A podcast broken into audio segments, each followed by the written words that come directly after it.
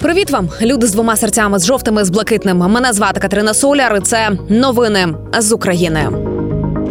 Розпочалася 657-ма доба нашого героїчного протистояння ворогу. Доба, коли перебуваючи тут і зараз, ми методично продовжуємо робити свою роботу. Військові на фронті методично зменшують популяцію ворогів наших. А ми намагаємося не втрапити у черговий капкан, розставлений Росією на нашій українській землі. І Назва цьому капкану страх. А далі додам трохи рефлексії, тому що наразі все українське суспільство, як і ті, хто весь цей час підтримували нас у світі, ніби на машині часу перемістилися у березень 22-го року. Тоді панували такі ж самі настрої. Але пам'ятайте, єдиний шанс Владіміра Путіна побідіть у цій війні це вселити страх у якомога більше сердець у цьому світі, тому що ані для військової, ані для економічної перемоги у них немає ресурсу. І тоді, на початку 22-го року, спочатку українці, а потім і світ зміг прогнати від себе цей липкий і неприємний страх і відкинути ворога на сотні кілометрів. Тепер треба зробити те ж саме. Тільки пригадайте, тоді, у 22-му році, у Росії було більше сучасної техніки. Українським морем ходив Чорноморський флот. Вони контролювали острів Зміїний. Росії тоді допомагали Білоруся, а санкційні списки тільки починали напрацьовуватися. Зброї Україні майже ніхто не виділяв, хіба що гуманітарну допомогу і каски. А російські танки стояли на підступах до Києва. Зараз же ми маємо знищену професійну армію противника. Головним ними тепер є там мобіки, зеки, найманці, вбивці з Непала. Чорноморський флот накивав п'ятами із берегів Криму. Штаб Чорноморського флоту знищений.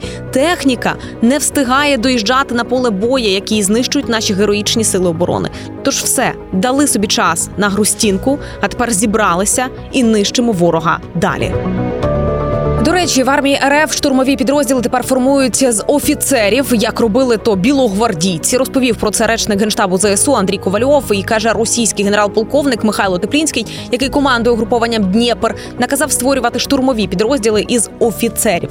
Речник генштабу ЗСУ зазначив, що сам Теплінський не користується авторитетом серед військовослужбовців російської армії. Зокрема, його підлеглі говорять, що він не дбає про життя особового складу, і досить така буденна і прозаїчна ситуація виходить як для російських командувачів.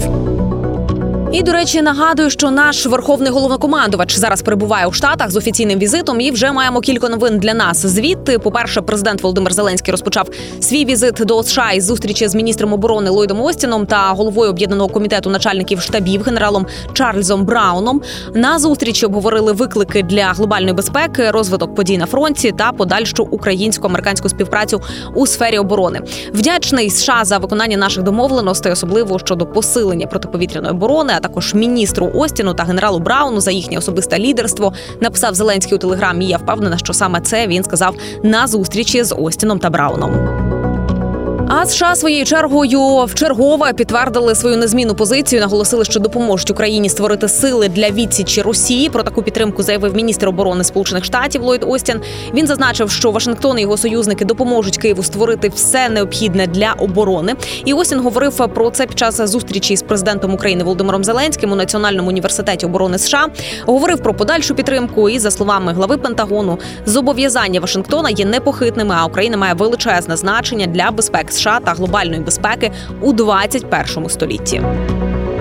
Окрім того, понад 100 депутатів країн ЄС закликають Конгрес США схвалити допомогу для України. Європейські законодавці підготували спільний лист звернення до конгресменів у США із закликом розблокувати додаткове фінансування для України. Відкритого листа підписали депутати щонайменше 17 країн ЄС, зокрема Франції, Німеччини, Італії, Польщі та Ірландії.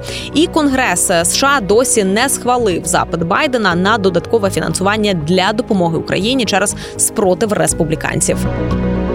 І у той же час Єврокомісія закликала відкрити решту пунктів пропуску. І в Єврокомісії привітали розблокування пункту пропуску Ягодин Дорогуськ на кордоні України та Польщі та закликали відновити рух на решті КПП. Щоправда, і той пропуск Ягодин Дорогуськ відбувався напередодні не так довго. Його знову через годину заблокували. Про це йдеться у заяві Єврокомісарки з питань транспорту Адіни Велян. І за її словами життєво важливо, щоб відповідні національні та місцеві органи влади вжили необхідних заходів для забезпечення руху товарів через зовнішні кордони ЄС та виконання угоди про автомобільний транспорт між Україною та Європейським Союзом.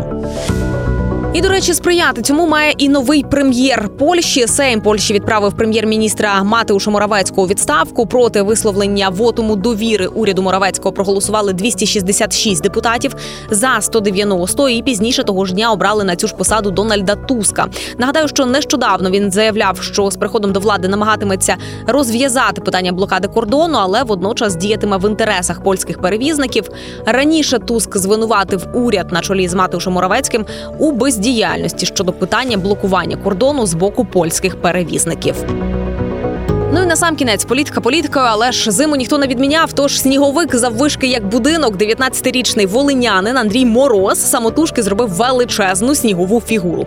На роботу у нього пішов майже тиждень часу, і сніговик велетень вийшов висотою 6 метрів 15 сантиметрів.